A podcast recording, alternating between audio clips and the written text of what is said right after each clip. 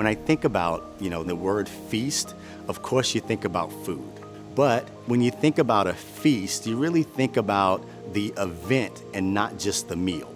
It's about the preparation of something that's going to satisfy others that you are welcoming into your home. And not just satisfy them physically, but satisfy them mentally and satisfy them spiritually.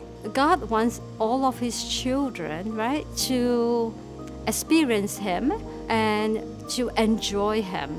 As a leader, you want those that, that you lead to feast because it, it shows that they're currently enjoying the process, enjoying the manifestations of their dreams, their creativity, their uh, feeling welcome, feeling like home uh, in your office, in your environment that you've created for them as a leader. I really also enjoy feasting with my students. I think that when we provide them with opportunities to feast, like, you know, winter harvest dance or the prom, it's like a mask comes off. You just, you get to see the heart of that child, you get to see their spirit, their energy. And it reminds me of how it must look like if people were looking at us feasting as adults. I mean, we are, are able to almost become childlike in our joy. I think it's absolutely essential to create a feast environment, uh, both for my students and for my employees, just so that um, they feel welcome, they feel at home, and they're happy. So for the students, it means connecting with them, making sessions fun, making sessions engaging, and it's just as important for us to have a feast environment for our employees so they know that they're in a place where they feel cared about, they're enjoying life, which if they're not enjoying life, then they're not going to be able to give enjoyable tutoring sessions as well. I hope my girls feel like life is a feast because we um, live life to its fullest and we um, encourage imagination and we encourage uh, family time and just showing them that we can have fun and, and um, laugh and everything doesn't have to be so serious strict or schedule. Just loving on them. Honestly, I think at the end of the day, we all just want a little love and, and really making sure that they feel that. We have an annual Thanksgiving. Um, we probably have anywhere from 15 to 20 different nationalities. And on Thanksgiving Eve, we have a big feast. It's through the interaction with our folks and, and knowing people's families and history. So that's one way we celebrate the, the diversity and the beauty of our company. Doing those things together, the ritual of doing, of feasting with other people, uh, creates a, a bond that uh, that really I, I, find no other ways of fellowship can. You know, just just enjoying a simple meal with your team. You know, even a, going out for a cup of coffee with somebody, with a stranger. You know, it just creates a connection um, that is is so deeply embedded in us. It, it, I can't think of better ways to um, to create a hospitable environment than really to feast with people. Leaders should learn to enjoy the feast of life because life is really more about a journey than a destination. You know, leaders can sometimes get too caught up in the goals uh, and not enjoy the how we get to the goals. And I think it's important for them to enjoy the journey. I mean, if we if we can take a moment to simply just enjoy the things that God has, has given us, fun and feast worthy, if that's if that's a term, I think He's glorified when we enjoy those things. If you're not enjoying your life, no one is going to follow that. If I don't have something that looks as though my life is attractive in every component, why would someone want to follow me? It's not inviting. As a leader, I don't want to just wait until the end and wait until I've worked my whole life and, you know, wait until I have everything I thought I wanted. I want to feast now, and I want my kids to see that, you know, feasting can occur every day. I, I don't want anyone to ever think that they need to delay feasting on life. Like, life is to be enjoyed, and God wants us to enjoy the life He's blessed us with. Um, and that includes now. It's imperative that we open up our doors and we open up our hearts and our doors to, to those who don't have the feast laid out in front of them say, Come join me. Come feast with me whether it's a client, whether it's a stranger, whether it's a prosecutor. uh, open up those doors. Let's all let's all partake in the feast that God has laid out for us. My name is Cindy Grass. My name is Bob Stolte. Michael Brown. Tony Stedman. Jenny Sim. Stan Hickman. Olivia Batansis. And I'm a leader. And I'm a leader. And I'm a leader. And I'm a leader.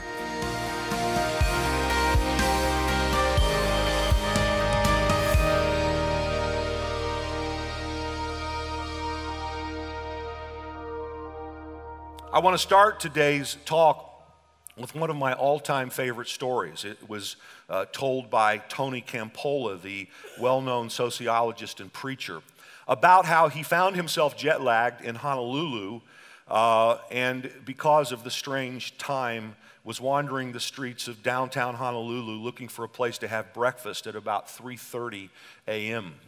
And he found a little greasy spoon diner, as he described it, and uh, went in, sat at a stool at the counter, uh, asked, as he said it, the fat guy behind the counter for a donut and uh, some coffee. And this guy with the grimy apron and greasy hands grabbed the donut with his hands, put it on the counter in front of Tony, and Tony said a prayer and started to eat. And as he was eating, uh, the door flew open, and in walked, um, again, as he said it, eight or nine provocative and boisterous prostitutes. The place was small, so they kind of packed in the, in the place. And um, Campolo uh, found himself now uh, sitting between two prostitutes who were talking uh, very loudly, and he was uh, uncomfortable and he, he made to leave. But as he did, he heard the woman on his right say to the woman on his left, Tomorrow is my birthday. To which the woman on his left harshly said, Well, Agnes, who cares if it's your birthday? What do you want me to do if it's your birthday? You want me to throw you a party? You want me to sing you a song? You want me to bake you a cake? And Agnes ducked her head and said, No, I wouldn't expect anybody to do that. I've never had a birthday party in my life. And Campolo had a moment of insight, and he waited until all of the, the ladies left and then said to the man behind the counter, whose name he learned was Harry, he said, Harry, I have an idea. How about you and me throw a party for Agnes tomorrow? Does she come in here at this time every night? And he said, Yes, she does. And Harry yelled back through the window to his wife, who was working back in the kitchen. And he said, Come here. He said, This guy's got an idea. We're going to throw a party for Agnes tomorrow night. And his wife smiled and said, That's wonderful. Agnes is a sweet person, and no one ever seems to be very kind to her. So, sure enough, the next morning, Tony Campolo shows up at this little diner about 2:30 in the morning. He's brought an array of decorations. They decorate the place as if they're throwing a birthday party for a maybe 10-year-old girl. And uh, Harry has baked a cake, and uh, the word has gotten out to, to, to the, the, the, the ladies of the night and, and whoever else hangs out on the street during the night that Agnes was going to have a party thrown for her, and the place was packed primarily with prostitutes. At 3:30 in the morning, Agnes walked through the door, much to her surprise, and was greeted with a raucous happy birthday, Agnes, and cheers and clapping and hooting and howling. And Campolo said her knees buckled and her mouth flew open, and someone had to actually help her go sit on one of the stools at the counter, where then facing outward, she uh, started to cry as that group began to sing Happy Birthday, Dear Agnes.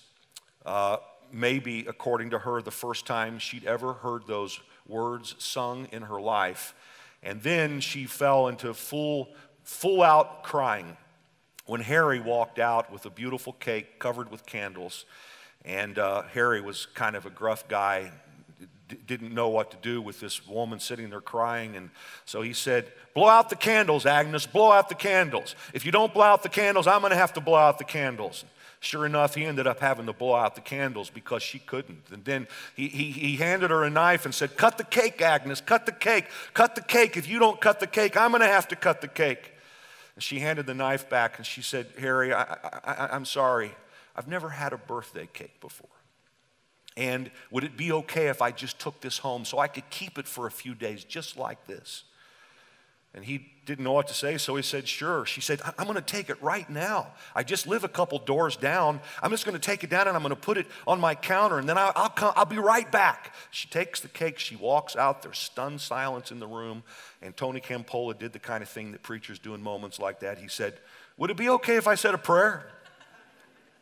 Sure enough, they bowed their heads, and this guy said a prayer and prayed for Agnes and prayed that God would let her know, know how much he loved her. And he prayed for all the people in the room, and he prayed for God's grace and for positive life change and for redemption. And when he finished, Harry now is a little angry, and he said, You're a preacher? You didn't tell me you were a preacher. What kind of preacher are you? And what kind of church do you belong to? To which Harry or Tony Campolo, in a moment of insight, said the words just came to his mind. He said, I'm the kind of preacher and I belong to the kind of church that throws parties for prostitutes at 3:30 in the morning.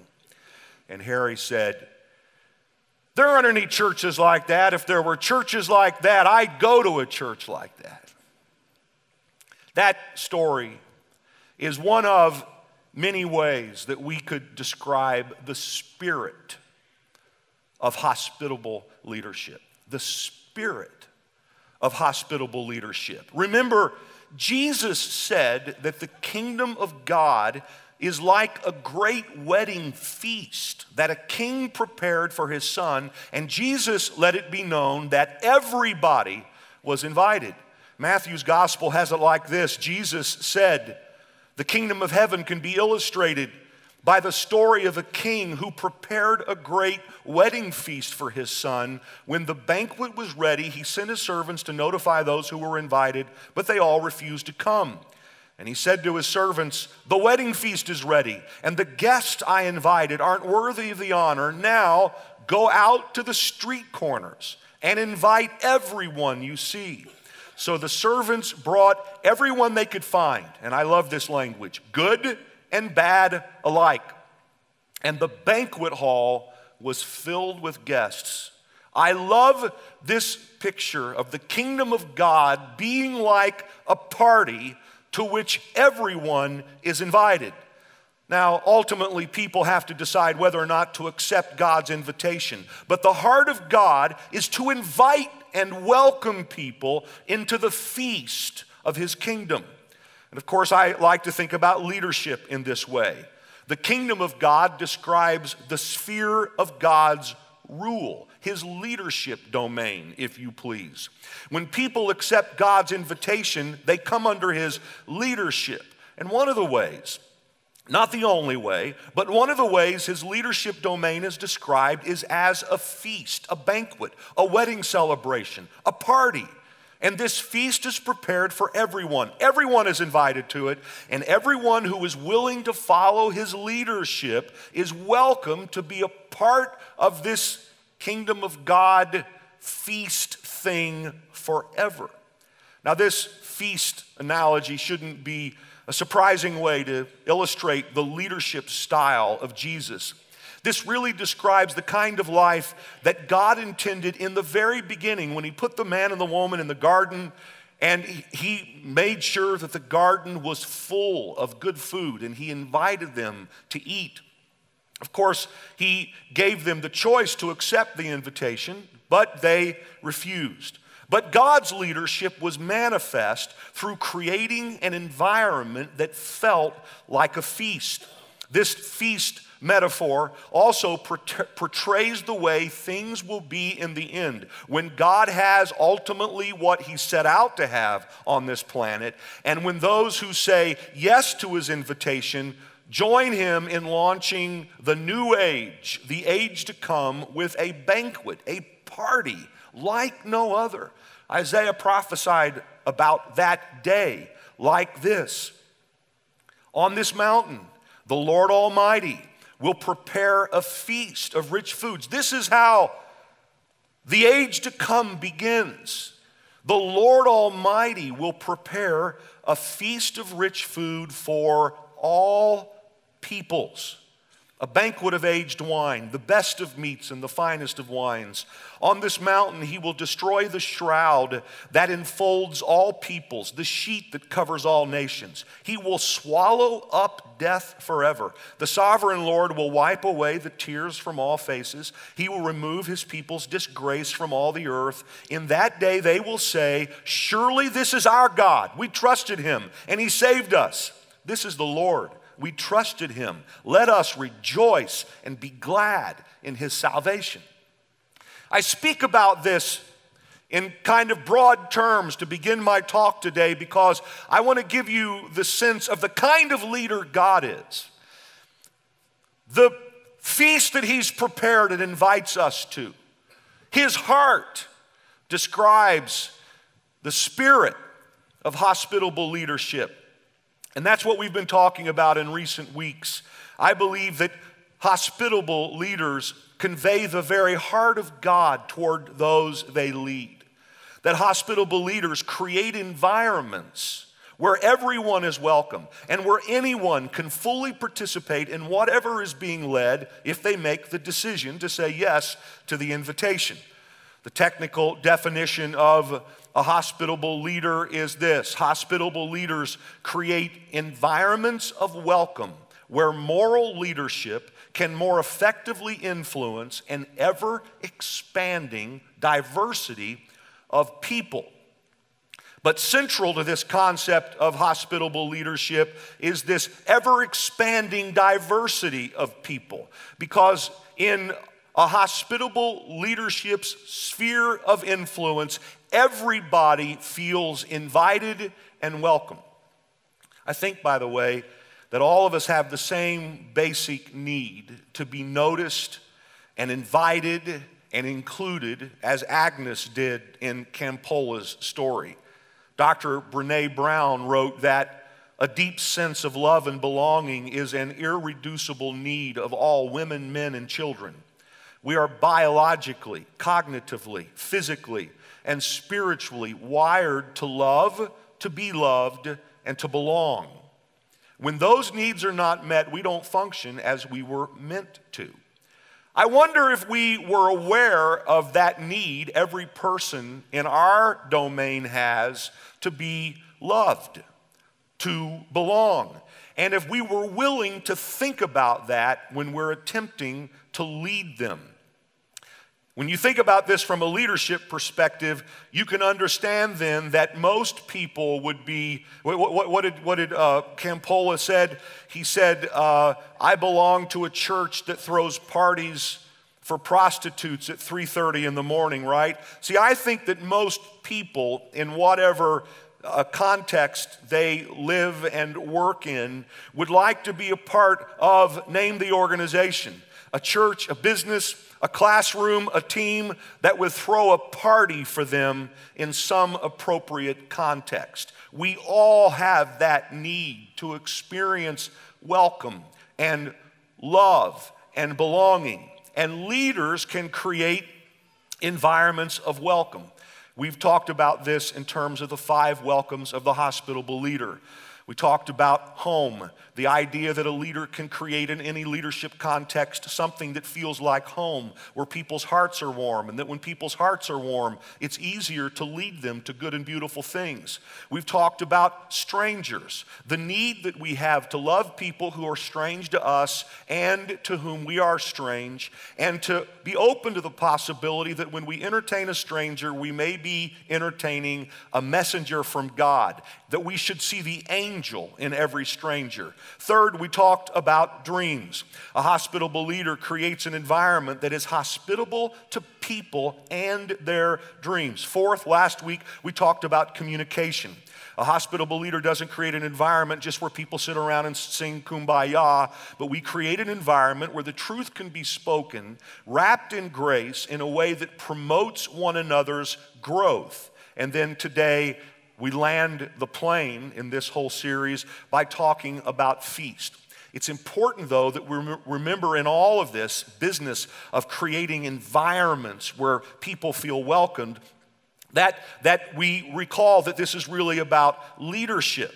Leaders are trying to create environments where they can exercise influence. We're trying to move people from here to there. We're trying to accomplish mission. And I maintain that if we create hospitable environments, if we can pay attention to the full human experience, if we can warm people's hearts and love them in their strangeness, if we can be hospitable to their dreams and speak truth and love to promote their growth, we can create an environment that feels like a feast and where we help meet people's needs for love and belonging. And that if we do that, that our leadership efforts will be more moral and more effective. And finally, kind of as I finish this summation and introduction, at the same time, remember that Jesus fulfilled his mission in the context of hospitality. He came to do the most serious work in the world, but he did it while eating and drinking, and eating and drinking with virtually anyone who was willing to sit at the table with him spiritual leaders and de facto mafia members, politicians and fishermen, good people and bad people, religious zealots and prostitutes. Jesus welcomed everyone into his leadership domain. And that's the context in which he influenced them. And he did influence them. Many of them changed their lives, joined his cause. Many of them gave their lives for his cause. This is a serious approach to leadership. It's just an approach to leadership that welcomes people and creates an environment where they want to be led.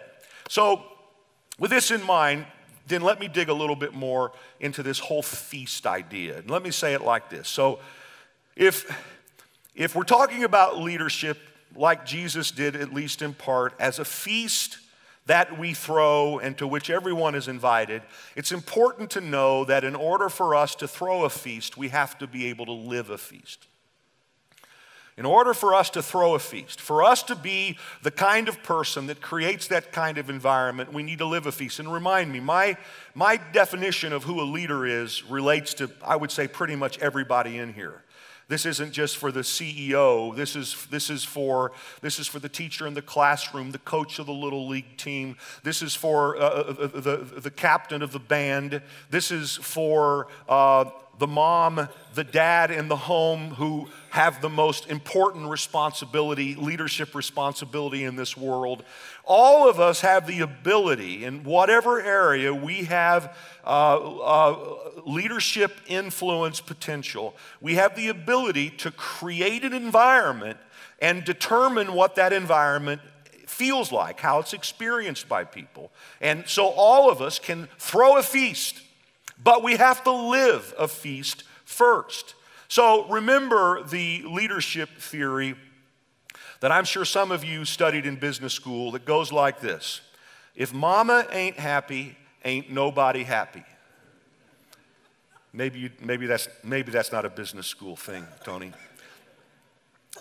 I say that tongue in cheek because I'm really not interested in saying that about mothers as much as it demonstrates the power of a leader to affect the environment in which others live. And there's no leader as important or more powerful than a mom. The, the, the larger point is that any leader has a unique capacity to affect the sphere of his or her leadership according to their state of being. And in this case, if the leader isn't happy, it's difficult for those who they are leading to feel like the leader has prepared an environment of welcome in which the mission can be moved forward. Daniel Goleman, in his seminal work on emotional intelligence, said that emotions are contagious. We transmit and catch moods from each other in what amounts to a subterranean economy of the psyche in which some encounters are toxic, some nourishing.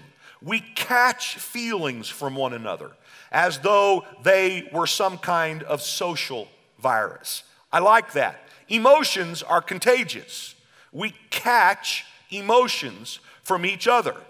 And when I know that, then I understand that if I'm going to create a healthy environment for those I lead, whether it's my children or the people on my team or whatever my leadership context, if I'm going to create a healthy environment for those I lead, I lead, I need to be a fundamentally healthy person. This includes being fundamentally happy. And I submit to you that if I am a leader, it is my solemn obligation to be happy. Robert Louis Stevenson had it right when he said, There is no duty we so much underrate as the duty of being happy.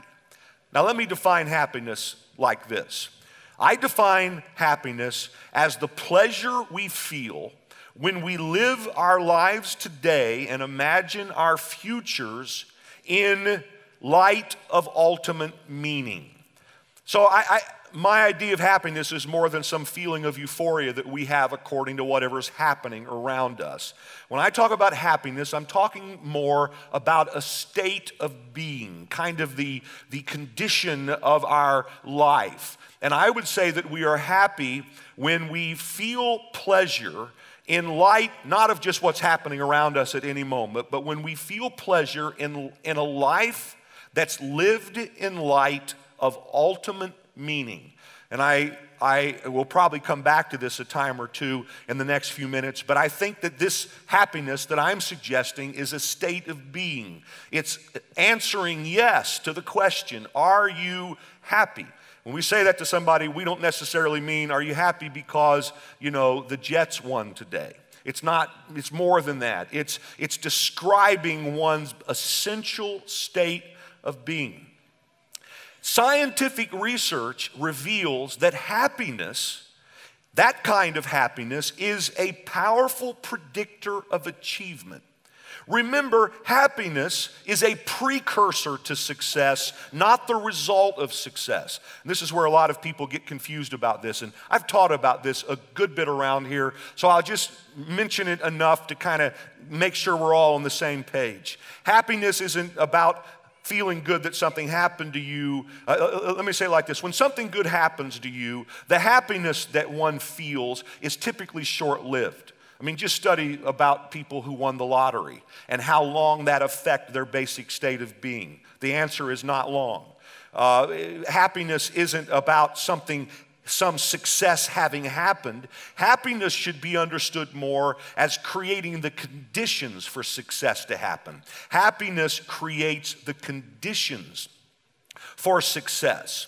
A compilation of nearly every study about happiness ever conducted, over 200 studies involving 275,000 people worldwide, disclosed mind boggling results. I'll just share a little bit of it with you. This report says that happiness leads to success in nearly every domain, including work, health, friendship, sociability, creativity, and energy. Study after study divulges that happy people are healthier and live longer, more satisfying lives. Happiness creates an environment in which success is more likely to happen at every level of our lives. As in most anything else, then the happiness stakes are dramatically higher for a leader because leaders have the power to create conditions for others. A dad in the home, the boss at work, the coach of the team. It's not just now feeling like you need to be a fundamentally happy person so you can live a more successful life. If you're a leader now, your state of being is about more than you. It's about the conditions in which everybody else has to live because you're creating the environment that feels like a, well, a feast or something else for the people that you're leading hospitable leaders must be happy people, and in our happiness, we must and have the privilege to create environments that are conducive to inspiring not just our own happiness, but happiness in those people we lead. Now, with this in mind, let me close this talk and this series by suggesting two ways to live a feast. Now, we could write a book about how to live a feast, but um, let me just suggest two kind of top of mind things that I think might be helpful and practical for us today, okay? I'm talking fast, trying to get through the material, trying to do it in a way that doesn't bore you out of your mind. And I just want to check on you for a minute. Is everybody okay? Doing all right? These folks out over here, they didn't answer. They don't know. Everybody okay over here? All right. Here are two ways that I suggest that we live a feast. The first is very simple enjoy life. This is especially difficult for leadership types. But the reality is, in our very stressful world, it's tough for moms and dads, and it's tough for you know the captain of the band, and it's it's it's. But we we have, I believe, a responsibility to enjoy life. Remember that the hospitable leader, Jesus, said of himself that he came enjoying life. Matthew's gospel has Jesus saying of himself, The Son of Man came eating and drinking. And they say, Here is a glutton and a drunkard, a friend of tax collectors and sinners. The Phillips translation has it like this simply The Son of Man came enjoying life. Now, again, let's just ask the fundamental question here who said this about Jesus? Jesus said that about Jesus. Jesus said of now to some people who are new to this kind of teaching are saying Jesus enjoyed life. And the answer is when you study the life of Jesus, I don't know why all the holy people miss this, but Jesus enjoyed being God in flesh. He enjoyed the experience of being a human being. Now, his mission wasn't to enjoy life. When he talked about his mission, he talked in very serious terms, of course. He came to seek and save the lost, he said. He came to give his life as a ransom for many. That was his mission statement, if you please. But the context in which he fulfilled his mission was one from the wedding of Cana, where he turned water into wine to keep the party going longer, through his entire ministry. He is constantly at dinner with friends welcoming people who weren't typically welcomed, and according to what he said of himself, enjoying life. He was the holiest man who ever lived and the most effective leader who ever led, and he enjoyed life. I have no doubt that this is part of why everyone and anyone felt invited and welcomed to his kingdom and many willingly followed his leadership. I believe that we need to enjoy the full feast of life in the context of a life of purpose. We need to learn to feast. I'm talking about more than enjoying a good dinner. I'm talking about enjoying all the good and beautiful things that God so richly provides.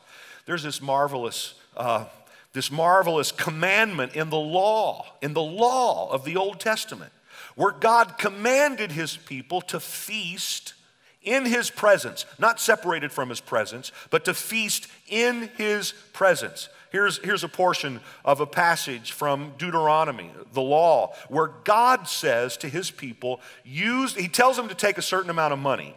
It appears to be a tithe on top of their regular tithe. He tells them to take a certain part of their money, 10% of their income actually, and to use the income to provide for a meal that was to be enjoyed in God's presence.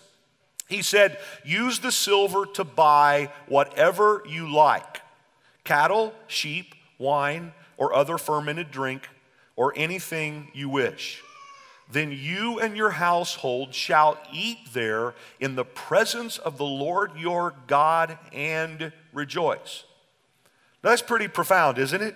He says, I want you to take this money, I want you to buy whatever you want in order to have a feast, and I want you to eat it, and I want you to eat it in my presence. God's basically saying, I want to be invited to the party that you guys are throwing. To which I say that we must all learn to invest in and be intentional about enjoying life in the presence of our Lord. I don't mean enjoying life and you know, because you, you, you, you enjoy uh, being uh, with your family or friends one night when you know you should be home finishing some report and you, you, you, you, you're trying to separate, you know, your enjoyment of life from the work that you know you need to do and there's guilt and all this kind of stuff. God says, I, I, I don't want you to separate your enjoyment of life from who I am and who I am to you and what we're doing together. I want you to enjoy life in my presence. So, I say, enjoy beautiful art in the presence of the Lord. Dance to an inspiring song in the presence of the Lord.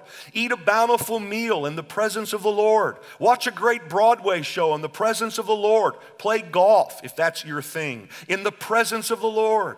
Enjoy nature in the presence of the Lord. Enjoy the intimacies of marriage in the presence of the Lord. Enjoy life in the presence of the Lord your God and rejoice.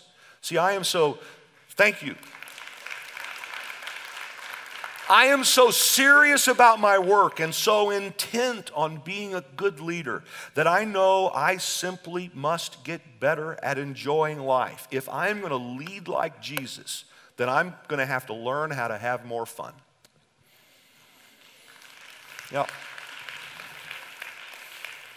some of your minds are blown. You're saying, church, fun, leadership, mission, fun.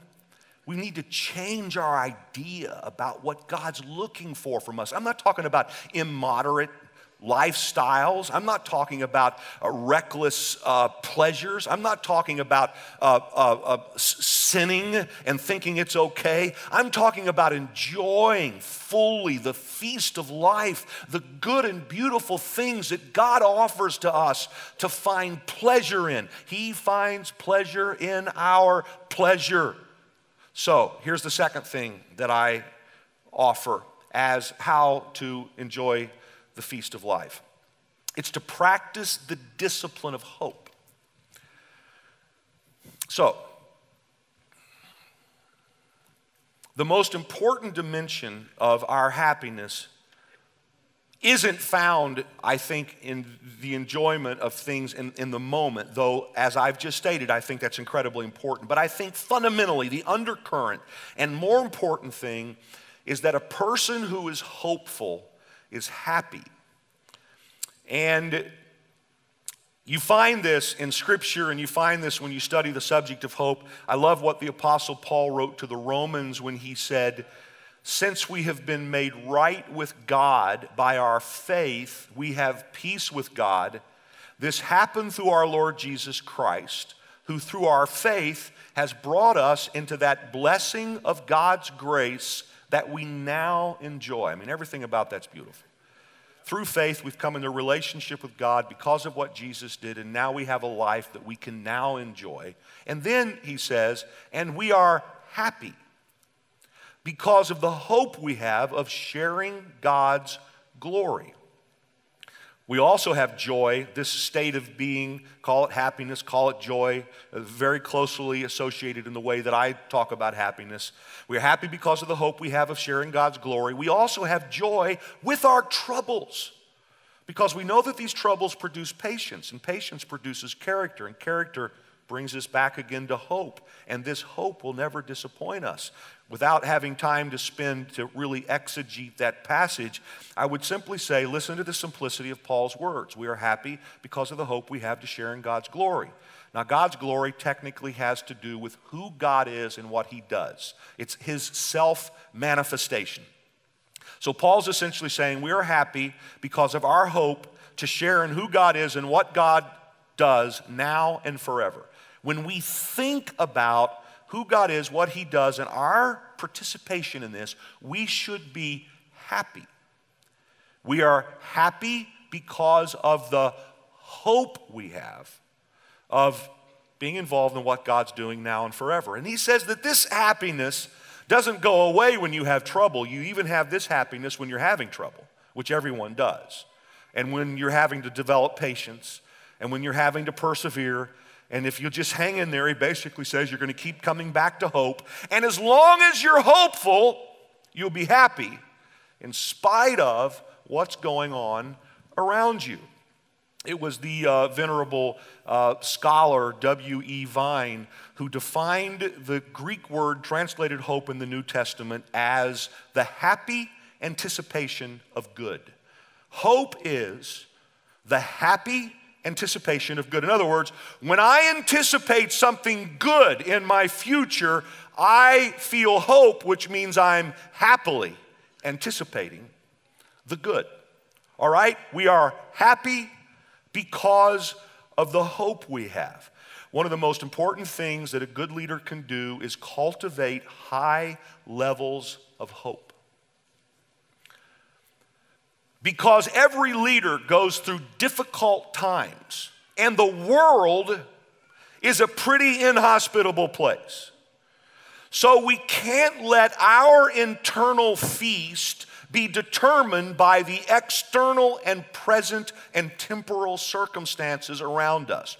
We have to figure out if we're going to live well and lead well, and if we're going to live a feast and throw a feast, we have to figure out how to always be in this state of being called happy. And to me, the key to that is to practice a disciplined hope, where regardless what's happening, I am focused on the good things that I believe God has planned and is going to bring to pass in my life. And I focus on those especially when I'm discouraged. Because even in my discouragement, when I hope, it raises my happiness levels. I like this. I've said this to you before. I'm quoting this from the hospitable leader, but an overwhelming uh, amount of scientific research details that our very physiology reacts positively to hope. When we hope, for instance, the neurotransmitter dopamine is released, which helps us increase focus on what we hope for and moves us to take action toward our dreams. As we hope, serotonin and endorphins pump through our system and we feel pleasure and sometimes even euphoria. Thinking hopeful thoughts literally changes the structure of our brain and shapes our very DNA in a propitious direction. Hope is a dopamine producing, serotonin releasing, endorphin level raising, brain restructuring, DNA shaping, happiness elevating miracle drug. And I'm saying to you that you can live in a state of being that feels like a feast if you will practice hope as a discipline. Now, one of the things that I personally struggle with, I hope this, this will surprise you, I struggle with discouragement sometimes. When something I am trying to make happen isn't happening the way I want it to, and you know, there's a gap between the money we have and the money we need. When, um, when I disappoint myself or someone disappoints me in some way, I, I've had to learn in order to be a good leader. I don't think any of you have ever seen me walk up here and express discouragement. I don't think so in 27 years. But, but that's because I've had to learn how to get myself undiscouraged sometimes. Because who wants to follow a leader who's not happy? Your teenager doesn't want to follow a dad or mom who's always down in the dumps. Your spouse doesn't enjoy living with that person. The people you're working with, they don't, they're not interested in that. You have to practice a discipline that keeps your hope levels high and keeps you in a happy state of being because you are creating conditions not just for yourself, but for the people you're leading. You are obligated to be happy, and that doesn't mean everything's always going to be going the way you want it to go, because a lot of times it's not. But my experience is if I can hang in there, we get there. Let me demonstrate, and I'm closing with this a way that I've practiced this in my own personal life. One of the great leadership challenges and life challenges that I've faced is um, the project to develop this campus here at 747 Northfield Avenue. It, it's a more than 10 year long project to get us from an 1,100 square foot storefront church just off of Main Street. Many of you were there. With, with, with contiguous with liquor, the liquor lobby on one side and Paulie's Pub on the other. You guys remember how many parking spaces we had there? The answer to how many parking spaces did you have there, Jose? If I remember right, it was zero, not one parking space. Well, it was a big thing for our congregation. You walk in here now and you say, wow, look how lucky they are. Well, it's been a long, long, faith filled, crazy journey.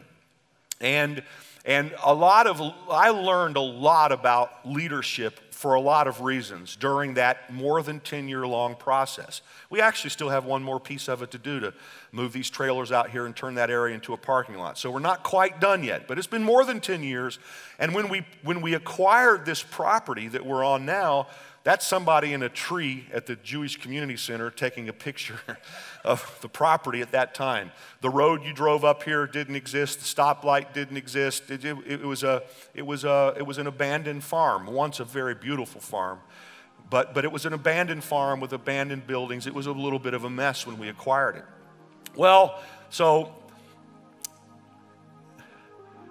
during that season that went on for 10 years, years of negotiations, zoning boards, planning boards, town council meetings, not in my backyard neighbors, architects, engineers, contractors, building inspectors, bureaucrats, raising money, borrowing money, still needing more money.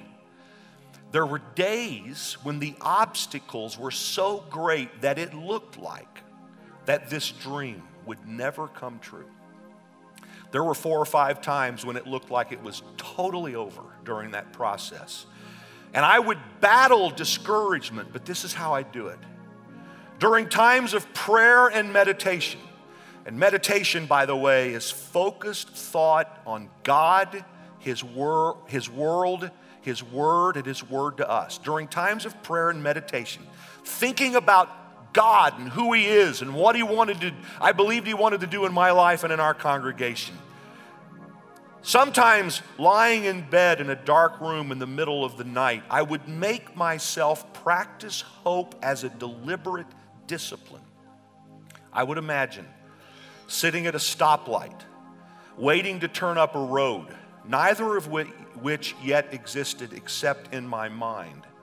I would imagine, I would make myself hear the sound of my turn signal blinking, and I'd see the light in my mind changed from red to green. And I would imagine turning up the road and passing a pond and a waterfall and a beautiful building that didn't exist except in my mind and God's mind. I would imagine pulling into a parking space I didn't have one at 106, but I was determined when we had plenty of parking, I was going to have a parking space. By the way, don't park in my parking space. I would imagine, I would, I'm sorry. I would imagine pulling into a parking space, my parking space, and I would imagine, I'd be so discouraged, Tony, so discouraged, but I'd imagine the sound of the car turning off I'd imagine opening the door, the creak of the springs in the car when I got out. I'd imagine the sound of the door slamming shut. And I'd imagine the sound of my own shoes walking on the pavement. I would imagine walking through a doorway into a warm, welcoming building that existed only in my mind. And I believed in the mind of God. And I would imagine sitting or standing over here on this front row listening to the band play, and I'd imagine what it would be like, so help me God. I'd imagine what it would feel like to feel God's presence in this place. And Jesus would meet me in my meditation. And as I would discipline myself to think those thoughts, discouragement would turn to joy I shared in my master's happiness. Dopamine, endorphins, whatever all the science says, flooded my being. I felt pleasure. I was happy because of the hope I had to share in who God is and the good things I believe that God wanted to do in my life. I resolved to live a feast so that I could lead people in a way where they felt a feast. Now, I could go on. That's a taste of my story.